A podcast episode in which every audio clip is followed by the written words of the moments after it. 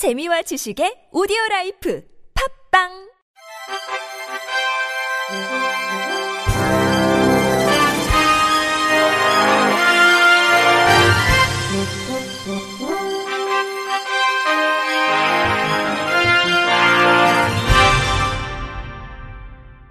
청취자 여러분 안녕하십니까? 2월 5일 수요일 KBRC 뉴스입니다.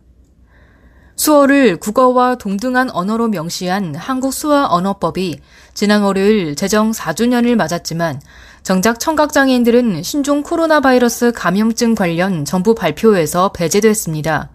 장애인 단체는 정부의 수어 통역 제공 등 정책 개선과 함께 공공기관의 수어 정보 의무 지원을 제도화하라고 요구했습니다. 장애의 벽을 허무는 사람들은 어제 국가인권위원회에 국무총리실과 보건복지부, 질병관리본부를 상대로 신종 코로나 관련 브리핑과 기본 정보의 수어 통역을 제공하지 않고 있다며 차별을 진정했습니다. 이들은 이들 부처에 신종 코로나 관련 브리핑 등 영상의 수어 통역을 제공하고 수어 동영상을 만들어 게시하도록 촉구했습니다. 정부와 보건당국이 연일 신종 코로나 확산과 대응책을 새로 발표하고 관련 정보와 뉴스가 넘쳐나지만 안내 동영상 등의 수어 통역을 제공하지 않아 청각장애인들은 매체를 통해 정보를 확인하기 어려운 상태입니다. 질병관리본부가 따로 마련한 감염 현황 홈페이지도 수어 사용자를 위한 안내를 배치하지 않은 것으로 조사됐습니다. 김철환 장애벽 허물기 활동가는 마스크 착용이나 손 씻기 당부 같은 기본 정보는 이미지로 배포해 농인도 알기 쉽다.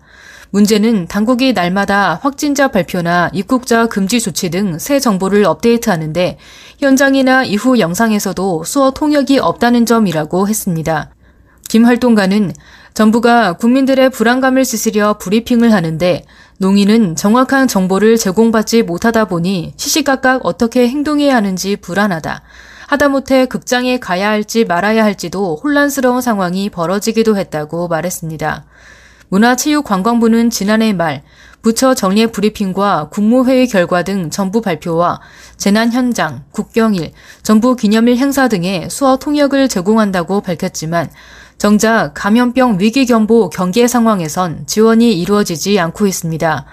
장애벽 허물기와 동서울 서울 자립생활센터 등 장애인 단체는 지난 월요일 서울 청와대 분수대 앞에서 기자회견을 열고 공공문서 등 공공정보의 수어 정보 제공, 농교육 전면 개선, 청와대 브리핑 현장의 수어 통역 배치 등 농인 관련 복지 정책 개선을 요구한다고 밝혔습니다.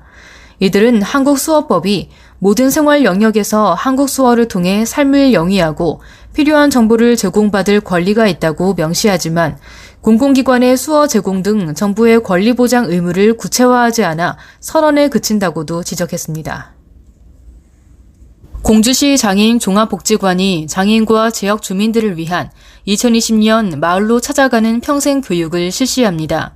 마을로 찾아가는 평생 교육은 배움의 욕구는 있지만 이동이 어려운 장애인과 지역 주민들에게 이용 편의와 복지 및 교육 서비스 접근성을 높이기 위해 마을로 직접 찾아가 진행하는 교육 프로그램으로 복지관은 이를 위해 2월 28일까지 교육 강좌 신청 접수를 받고 3월부터 12월까지 신청한 지역의 마을 회관이나 경로당 등에서 프로그램을 진행합니다.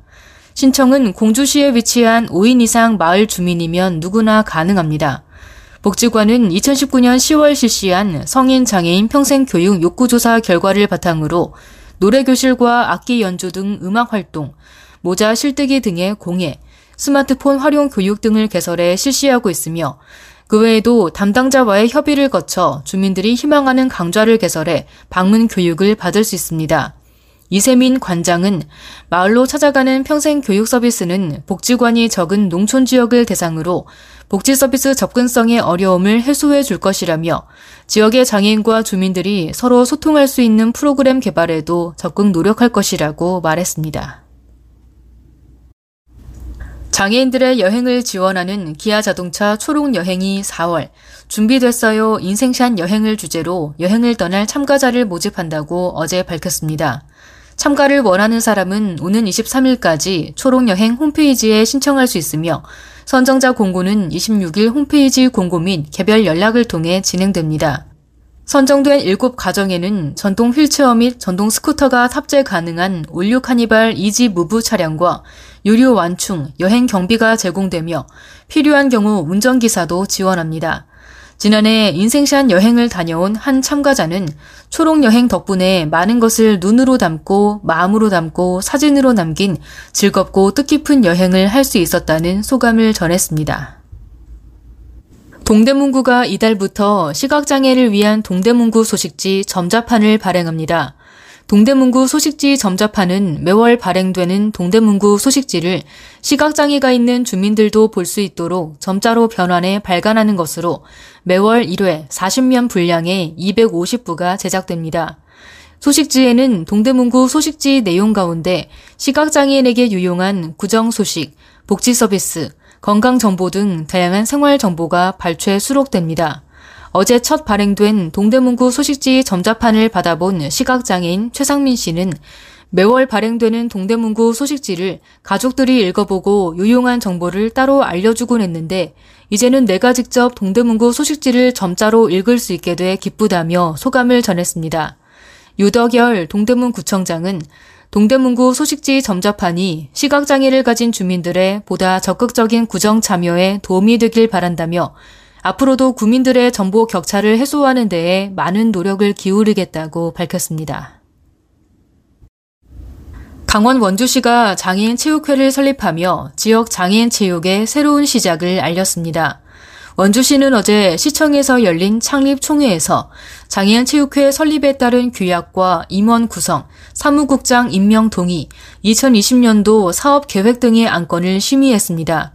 원주시 장애인 체육회는 지난해 3월부터 추진위원회를 결성해 설립을 추진해 왔으며 임원진은 회장인 원창묵 원주시장을 비롯해 총 25명으로 구성됐습니다. 원창묵 원주시 장애인 체육회장은 장애인 체육회 설립을 통해 지역 장애인 체육의 저변이 크게 확대될 것이라며 여가 문화 조성 및 체계적인 지원을 통해 장애인 체육인들이 언제 어디서나 스포츠를 즐길 수 있도록 힘쓰겠다고 말했습니다. 끝으로 날씨입니다. 내일 전국이 대체로 맑은 가운데 서울 아침 영하 12도 등 올 들어 최강 한파가 이틀째 이어지겠습니다.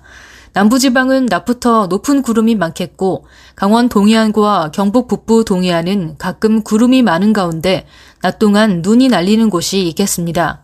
내일 아침 최저 기온은 서울 영하 12도 등 영하 17도에서 영하 4도, 낮 최고 기온은 영하 1도에서 영상 7도로 예보됐습니다. 바다의 물결은 서해 앞바다에서 0.5m에서 2m, 남해 앞바다에서 0.5m에서 1.5m, 동해 앞바다에서 0.5m에서 2.5m 높이로 일겠습니다. 이상으로 2월 5일 수요일 KBIC 뉴스를 마칩니다. 지금까지 제작의 안윤환, 진행의 홍가연이었습니다. 고맙습니다. KBIC